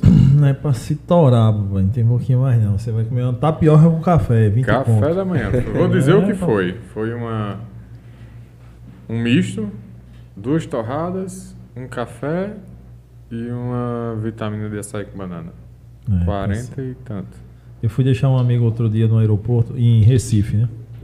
Aí chegou lá, tá esperando lá o voo, vou tomar um café. Parei, parei lá no, no aeroporto, parei na lanchonete, fui tomar um café. Cara, pedi uma tapioca com café, acho que deu 23 reais, foi um negócio assim. Eu olhei assim, assim, minha amiga, é só uma tapioca com café, com um pedacinho de queijo no meio. Esse queijo veio de onde? Me diga aí. Mas fazer É o quê, isso, né? é isso. Eu não ia sair de meia-noite pra comer fora do aeroporto, né? Senão eu ia, deixar tudo lá, os É caras isso. levar. Não é aeroporto, você gasta dinheiro Ah, dá. de um carro. Todinho, todinho.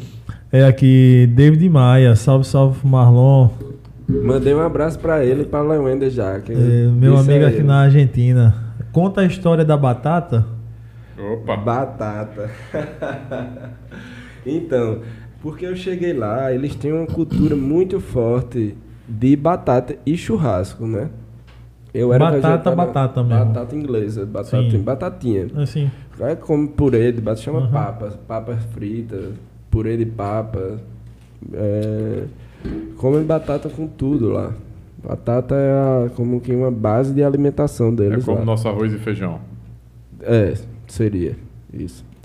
E aí, é, eu cheguei, eu passei um mês lá. Só que eu passei um mês no hotel, não tava fazendo comida em casa. E aí, todo canto que eu ia, batatas. Pedi uma carne, acompanhamento. Batata. Pedi qualquer batata, sempre, velho. Aí eu cheguei a esse amigo e disse, cara, eu vim aqui comer na sua casa hoje porque eu não aguento mais comer batata aqui nessa cidade. na, na casa de David Maia? Na casa do David Maia. É, e aí é, fi- ficaram colocando meu apelido de batata lá. E aí é, é essa a história da, da Todo canto batata, batata, É. batata. Até hoje ele me chama de batata. Tem aqui Douglas Sachi.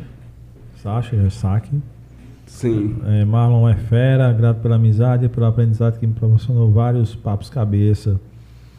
Tem a galera aqui elogiando. Sim, sim, um grande amigo. Luiz. grande amigo. Viveu muito perto de mim esses, esses, esse ano que eu passei lá. Tu gosta de filosofia? Gosto, Gosta, né? gosto sim. Fazendo um estereótipo. Um est- é, estere- Travou. Estereótipo, né? Ah, De, de filósofo. Eu tinha um Pro- professor que me chamava de filósofo. Olha aí. Então, Na- eu no e ele curso a de Direito. a mesma ideia. Assim. É. Ele me chamava de filósofo. Mas era mais porque eu ficava muito conversando essas Aham. coisas assim, né? Mas é, não sou um, um- um- Não sou nem filósofo, nem tampouco um conhecedor profundo da filosofia. Conheço algumas coisas de leituras minhas, de coisas que eu gosto, mas é, acho que para você ser um filósofo É coisa. é, Hoje eu recebi, hoje eu. Hoje não. Isabela me deu um livro de três anos de casado que no título tem Quando Nietzsche chorou. Eu disse, cara, chama muita atenção. Porque É. quem conhece um pouquinho de filosofia vai entender que o cara É. era pessimista ao É, extremo. Total. Muito razão, né? Muito frio. É, chamou muita atenção o te- o texto. Aí vai ser o livro lá de setembro que eu vou ler. Setembro, ah, tá, já tá na- no cronograma já. Tá, tá no Eu cronograma. conheço alguma coisa de Assim Falou Zaratustra. Que é um livro de, de, de, de Nietzsche. É, Eu tentei ler Ni- Nietzsche, mas não, não consegui não. é, ele é uma leitura assim, que Muito você densa. tem que estar preparado para É. ler. Eu tentei ler também Ortodoxia, mas não consegui ir até o final, porque é muito denso também. É. Muito denso. Eu De nunca fato. tentei ler nenhum desses aí, não. E depois desse depoimento, muito É. provavelmente Era não tentarei, menos continuarei sensação- não tentando. a sensação que eu tinha era de terminar a página e não saber nem o que se passou no início da mesma página. É, eu tenho isso com, com Marx. Marx é muito complexo. Eu sou marxista de carteirinha. Eu, assim, é, vejo Marx como uma forma de, de visão política. Hum. Não como fim, como comunismo, como, sabe? Mas como é, você vê a estrutura política, a estrutura da guerra de classe. Eu, eu levo muito isso comigo, sabe? Eu tenho essa forma de analisar, uma para mim é uma forma de análise política, sabe? Uma ciência que analisa o, o pensamento político, a guerra de classe. É, por isso que me considero Um marxista. É. Por que tu acha que hoje no Brasil tem tantos conservadores aí batendo nos marxistas aí? No... É, não, assim, eu, apesar de, de, de, de, de falar desse, de- desse posicionamento marxi- marxista, eu é mais uma questão de análise, de visão da, da realidade. do geral. Sim, mas eu, eu defendo democracia mesmo, pluralidade de pensamentos e tudo Sim, mais. sim, sim. É, a, a esquerda da gente hoje está muito longe da, da- de marxismo, né? Na Sim, verdade. sim. A gente vive um jogo político onde é, a classe dominante está sempre no domínio com um ou com outro que entre. A- a- a- o que se desenha é isso. É independente. Até na, quando a esquerda É. teve no poder foi isso que se desenhou. Exatamente, exatamente. A diferença é que se pode aplicar alguns projetos sociais, Sim. algumas coisas distintas e tudo mais. Né? Onde imagina um povo como É. parte de um tudo também, mas que existe um projeto ah, que tem essa questão empresarial, tem essa questão financeira. É, que- exatamente. Dos banqueiros, das, das grandes corporações e tudo isso. Aí dá, é, David Maia tá ligado lá desde o início aí, aí tá dizendo, conta a história da palestra da, de promo em Funes. Em Funes. E essa é a melhor. Nossa, é porque é, esse é até um tema assim é, muito específico da minha vida, porque eu sou um pouco desligado, um pouco não, eu sou bastante desligado com as coisas. E aí eu cheguei para assistir uma palestra e cheguei nessa palestra, é, cheguei na universidade e perguntei a um funcionário onde era que estava tendo essa palestra. Ele disse, é no primeiro andar. Eu fui subir, quando cheguei na sala tal, disse o número da sala, eu fui subir. O número da sala que eu subi estava rolando realmente Uma uma palestra. aula, uma palestra, e, e eu passei a assistir. né? Entrasse Fiquei um na tempo sala, lá, tá. Só que os assuntos eram de psicologia, falando de, de transtorno de ansiedade generalizado e tal. Uhum. E eu comecei a anotar, né? Achando interessante os temas e tal. Aí quando chegou na metade do caminho, porque a, a palestra, porque falava disso, mas falava disso relacionada à medicina comunitária, como ver o paciente dentro da comunidade, como atender ele dessa forma, Uhum. nesse, nesse aspecto. E aí eu passei um tempão assistindo essa, essa aula e depois, com o tempo foi passando, eu disse, não, cara, não é aqui não. A ficha foi caindo. A ficha foi caindo. Aí, aí eu saí, pô. Eu saí, aí fui do lado lá e tinha uma, uma, uma palestra maior, né? Com mais gente, com mais coisa no auditório. E era a palestra que eu ia assistir, cara. Foi. Entrou na aula errada. Nossa, foi, foi. Foi. Pô, É que Mas, mas Acontece, né? é, Acontece, é não, mas é, mas é, é assim, dava pra confundir de fato. Só que eu realmente fui bastante desligado. Não vi ninguém conhecido lá também na hora. Até porque eu tenho poucos conhecidos que estudam no mesmo no mesmo tempo que eu, no mesmo período, e tudo mais. é, pelo menos a outra era foi- É uma interessante. história. Quando eu estudava à noite em Vira educação história física- pra gente contar, né? Na, É, na- lógico. Nos podcasts da vida. É, com certeza. Quando eu tava, no- acho que era no primeiro período de, de educação física. Ah, sei lá, teve uma. Eu entrei lá na sala, estava rolando uma festa. Não sei se era de alguém lá, fizeram aniversário. Pô, eu entrei aqui, já tô aqui na sala. A galera trazendo salgado, refrigerante, bolo, tá ligado? A galera, É aqui mesmo. é, tipo, a galera organizou uma festa, era uma aula vaga, eu acho, e, tipo, organizou uma festa de um aluno lá. E, tipo, quando eu entrei no curso, eu entrei já no segundo período, no, é, é, não entrei no primeiro. No segundo não, entrei, tipo, já tinha rolado quatro meses, só tinha mais dois Uhum. meses de aula do primeiro período. Meu pai sofreu um acidente e tal, então eu perdi o início geral, perdi as provas e tal. Aí entrei para fazer todas as provas no final, conversar com os professores e tal. E foi assim, então não conhecia ninguém, caí de paraquedas. Aí nesse dia, quando eu chego, tá rolando, eu sento e tá, começa a galera a chegar, só que tipo, tinha acabado as aulas, ia fazer a galera só a festa naquela sala para aquela pessoa. Pô, foda-se, eu tô aqui, vamos Todo participar. lugar né? certo, né? Todo lugar a galera chega É. no salgado, refri, bolo e eu lá na minha, né? Conhecia ninguém mesmo.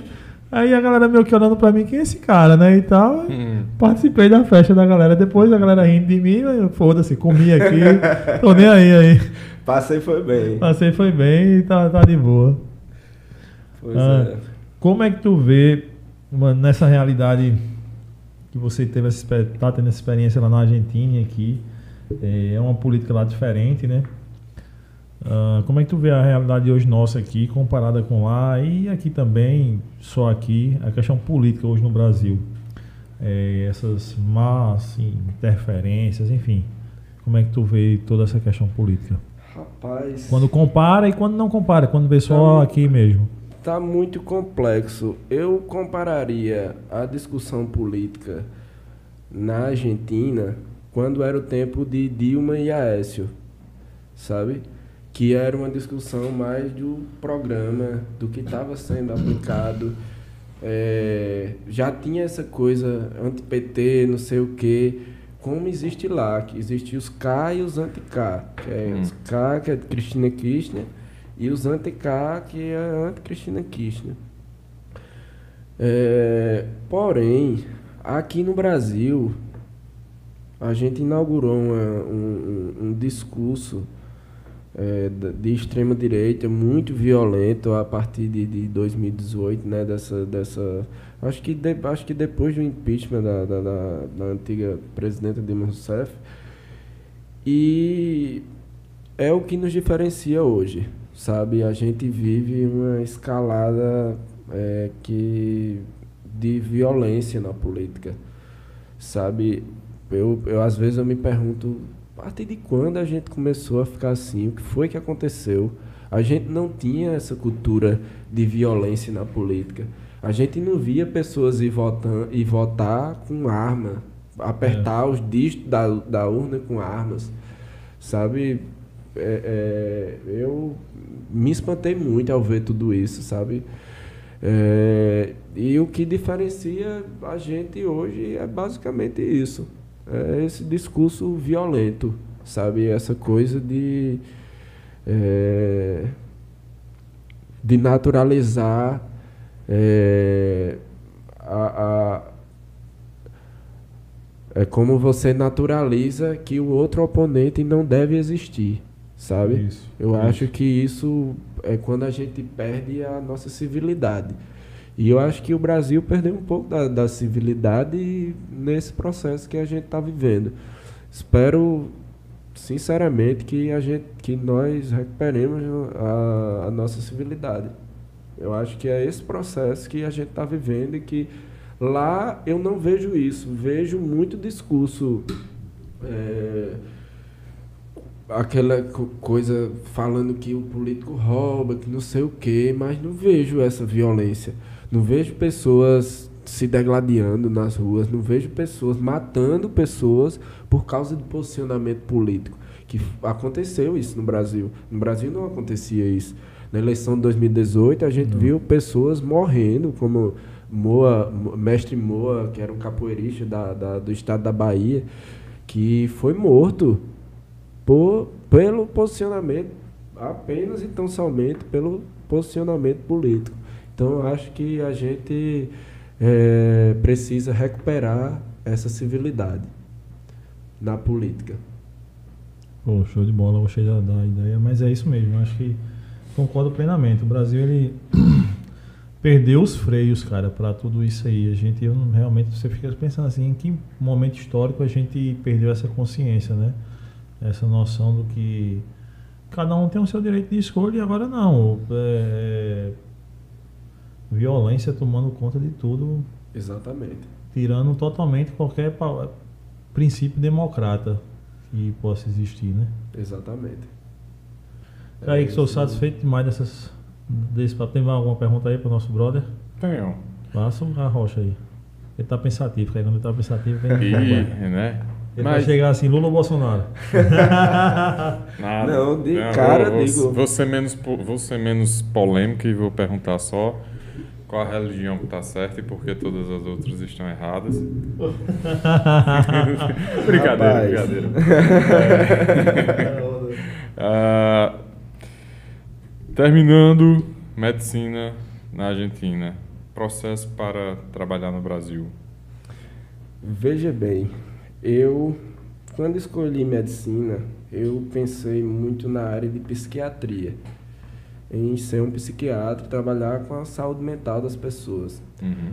Porque eu vejo que é uma área muito necessitada, onde se tem muito estigma das pessoas é, que, que, que padecem de, de, de, de, de transtornos mentais, de, de coisas que a gente até hoje, desde muito tempo, mas Foucault falava da. da um, um, é, eu vou, vou entrar em outro tema aqui, mas rapidinho. O, eu, eu conversando sobre esse tema com, com, com um psicólogo que eu, com quem eu faço terapia, ele falava que é, Foucault falava da história da loucura, em um livro que Foucault fala. E nesse livro, as pessoas que tinham rancenise eram é, extirpa, extirpadas da sociedade. Elas ficavam longe da sociedade. Então, assim, viviam à margem e não podiam participar. Então, é, eu acho que a gente ainda tem muito esse olhar com as pessoas que sofrem de transtorno, que sofrem de, de, de é, de problemas mentais e a gente precisa ter um olhar distinto para isso. Como dizia a própria Anise da Silveira, é, que uma grande figura nessa, nessa questão da, da, da humanização dessas pessoas, que trabalhou, que teve um grande projeto no Brasil com desenvolveu arte dentro de hospitais. É, Ela não é, chamava de pacientes, e sim de é, clientes. Exatamente, exatamente. E tem um filme com, com Glória Pires que é, é. divino. Quem é. puder assistir, assiste que não vai se arrepender. Então eu busco muita inspiração nisso. E é, uma outra área que aí eu já, já vejo é, que um amigo tem esse, esse sonho, eu já roubei um pouco esse sonho dele, porque eu, eu passei a analisar essa área a partir de, da realidade com meu pai, a partir da nossa realidade e da visão futura da nossa sociedade, que a nossa sociedade está envelhecendo. É, daqui a 20 anos a gente vai ter maioria uhum. de pessoas idosas no Brasil. Então a parte de geriatria também me chama atenção. Mas isso é uma questão que eu ainda não estou é, certo de nada. São duas áreas que eu Que lhe chamam a que, me atenção. cha- que me chamam a atenção, que eu acho bonito o trabalho, principalmente a psiquiatria, mas eu quero ver isso mais para frente, porque eu tenho um curso de medicina todo pela frente ainda, É. né? Então, me- minha preocupação agora, nesse momento, é me formar, é terminar o curso de medicina.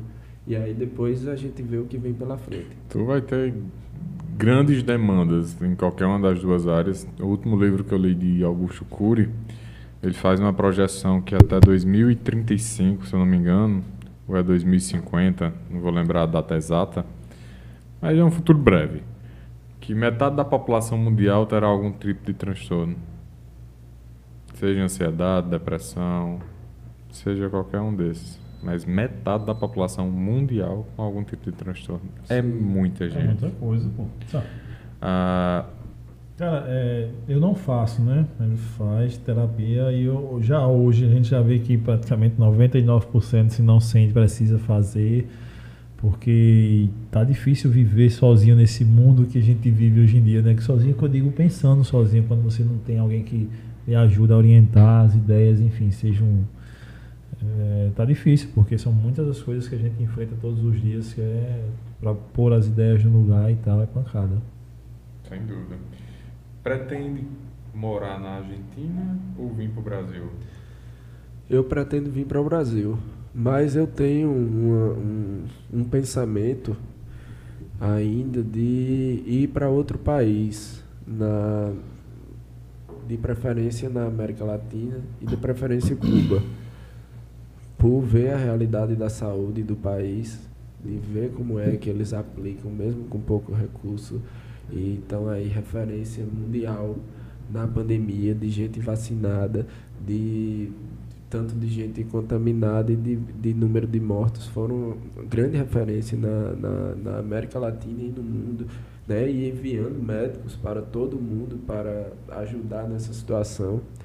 É, o olhar que eles têm para a medicina, eu tenho vontade de ir para lá ou para um, um outro país, de preferência da América Latina, para ou ter, fazer como se chama uma graduação sanduíche ou para ter uma experiência é, vivenciar de perto esse essa forma de ver a medicina sabe Massa. é isso Ah, eu tinha outra pergunta, só não vou lembrar agora.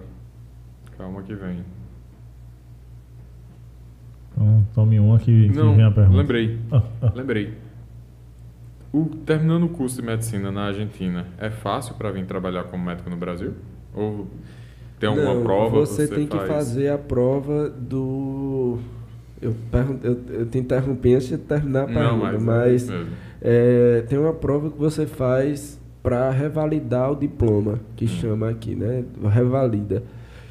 E aí, é, essa prova ela acontece de, em determinado período de tempo e quem termina um curso fora do Brasil tem que fazer essa prova para poder atuar aqui. Ou é, trabalhar pelo Mais Médicos. Eu não sei como está a questão do Mais Médico hoje, se está aceitando ainda pessoas.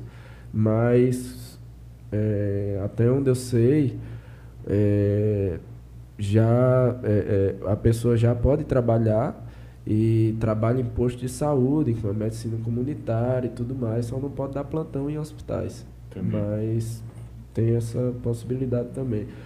Muito embora eu não vislumbre essa essa essa possibilidade. Eu quero mais chegar aqui ou tentar eu tava pensando em transferir, sabe? No, no último ano e tudo mais. Ou nos últimos anos. Ou é, ou fazer essa ou chegar aqui e estudar somente para essa prova, não trabalhar, não fazer nada, só estudar até passar nessa prova, que foi o que eu fiz com a prova da OAB. Na prova da, da, da OAB, quando eu concluí o curso de Direito, faziam esse... esse Um medo. sabe? não. É, não, a prova da OAB, não sei Bicho o de sete cabeças ali, né? E aí eu tranquei em casa, disse eu só sossego, só trabalho, eu só faço alguma coisa quando eu passar nessa prova. E eu vou passar, eu vou estudar. Então eu penso que é só questão de disciplina e de estudo, que é uma prova só. Concordo. E que nem mede sua capacidade.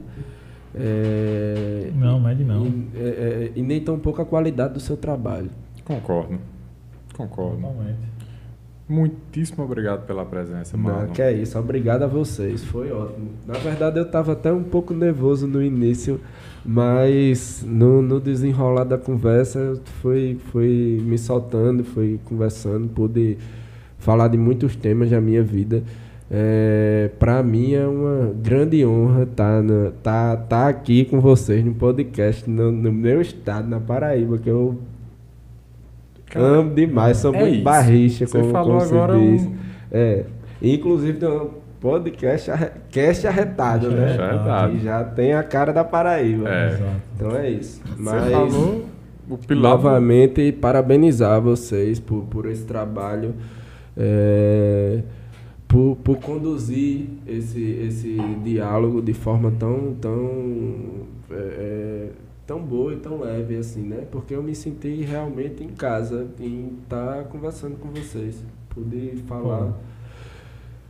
Obrigado mesmo. Essa é, É a nossa a ideia. quer. Essa é o que a gente quer. Falou um dos. Ele Sigam falou fazendo. justamente sigam, um dos pilares. é, sigam fazendo que vocês têm muito futuro pela frente. Vou lhe pedir só que eu, que eu peço a todo mundo que vem aqui para deixar um pensamento, uma ideia, uma opinião, alguma coisa para a galera de casa. Para quem assistiu, vai assistir. Para quem escutou, vai escutar a gente aí. Deixa alguma. Siga Ideias seus, de vida. siga seus sonhos, siga seus desejos. É, não, não coloque empecilhos para realizá-los. E assim. E o, o, o, o, o jargão que eu tenho levado para minha vida, que eu disse, que eu falei que disse ao meu pai, enquanto tiver bambu, vai flecha. Vai flecha. Então tirar é bambu, vai isso. flecha. Meu irmão, mais uma vez, muito obrigado. Sucesso na caminhada aí, nos Valeu, projetos. valeu, valeu. Fechando a tatuagem, vem pra cá pra mostrar a galera nova aqui no cast. Quando vier de férias de novo, vem pra Valeu, cá. Tamo junto. E Valeu. Vamos Deus- fazer. vai- vamos fazer uma, uma- Quando eu fizer o- os braços, aí eu venho pra gente fazer uma segunda rodada. Vamos Simbora. segunda rodada. Deus abençoe você, toda a sua família, seu pai, sua mãe. Amém. Um grande abraço pra todo mundo. Valeu demais aí. Valeu Pessoal, todos os meus aqui. Todos os meus amigos que assistiram, que, que fizeram perguntas aí, que estiveram presentes. Agradeço a todos de coração. Amo todos. Boa. Ézio, meu irmão, brigadão aí pela indicação, por ter trazido, ter feito a, ponta, a ponte, né? Ter, ter trazido esse cara fenomenal aqui pro cast. Obrigado demais, Ézio. Estar junto em casa, tá em casa. Claudiano tá lá com Covid, mas já tá bem melhor, quase saindo. do Melhoras. E, e é isso aí. Agradecer ao nosso parceiro Patronos, Registro de Patronos. Marca. E a todo mundo que estava aqui no chat com a gente, né? Pô, galera, obrigado demais. Mó galera aqui ainda ligado com a gente. É, da- ó, hoje visitamos a Argentina, né? Teve gente da Argentina aqui assistindo a gente. Enfim, manda esse podcast agora. Vai aí, clica em compartilhar e compartilha no story do, do Instagram. Marca a gente que a gente reposta. Compartilha para um amigo, manda para alguém, manda nos grupos de WhatsApp. Enfim, olha, se liga nisso aqui. E vai lá para aquela galera que tu não gosta, os inimigos, e manda para eles também. Faz chegar- com que a galera conheça essa história aqui, conheça esse cast. Não se esquece de se inscrever aqui no canal. Se inscreva no canal, deixa o joinha. Qualquer coisa, estamos lá no Instagram, como Edgley Personal, Kaique Ferreira 2. Cash Arretado e Marlon Tavares. Valeu, Se- valeu, valeu, gente. Se chegar aos mil inscritos do- com os nossos amigos eh, argentinos, a gente vai fazer um podcast lá na Argentina. Vamos fazer um podcast. Já tem a ponte aqui com o Marlon. Em Mar del, em Mar del É. Plata, né? A A gente- gente, tem um bocado de can... Vamos divulgar, a galera da Argentina aí que tá assistindo, vamos divulgar. Tem muita informação boa aí da Argentina. Vamos divulgar aí pra galera pra crescer o podcast aqui dos amigos. Show. David Maia, traz café pra mim. Pronto, tô providenciando pra mandar um café massa aí pra ele, pro, pro Marlon, pra ele levar um café massa pra, pra os brothers da Boa. Argentina. É, Galera, brigadão demais. A gente fica muito feliz aí. Sábado tem cast arretado lá na Orla de Tambaú, conversando com quem for passando na rua. Estaremos lá. Se a prefeitura deixar. Meu patrão, Cícero Ei, Lucena. Sedub, libere nosso alvará pra gente botar só um microfone no meio da rua, meu patrão. Como é que pode? Tá de sacanagem. Todo dia eu ligo pra Seduba e todo dia estão protocolando esse negócio. Eu quero, não quero fazer um fest verão, não. É um cast de verão. A gente saiu correndo na última vez, É, sem porra, preço, ameaçaram polícia. prender, porque, tipo, é, é- é incrível o nosso país. Eu sei que tem que ter regras, tem que ter coisas. Mas a gente criou um cast de verão. Que é ir pro meio da rua, botar uma mesa no meio da rua e convidar quem for passando para trocar uma ideia, bater esse papo. Com o mais aleatório possível. E assim nós fizemos. Aí, aí existe todo um. Eu fiquei sabendo, aí eu fui procurar na prefeitura, e tem que tirar autorização, não sei. Para você usar um espaço público, você tem que ter autorização da prefeitura. Porque você tem que pagar a taxa em cima disso. Ah, beleza, a gente foi fazer que é tudo direitinho, CNPJ nosso, tal. A gente, nós somos uma empresa. Beleza. Só que isso é um negócio que, tipo assim, tu planeja para o verão, então tu tem que entrar no meio do ano, tá ligado? É. Porque demora. O verão do outro É, ano. do né? outro ano. E não saiu as liberações, né?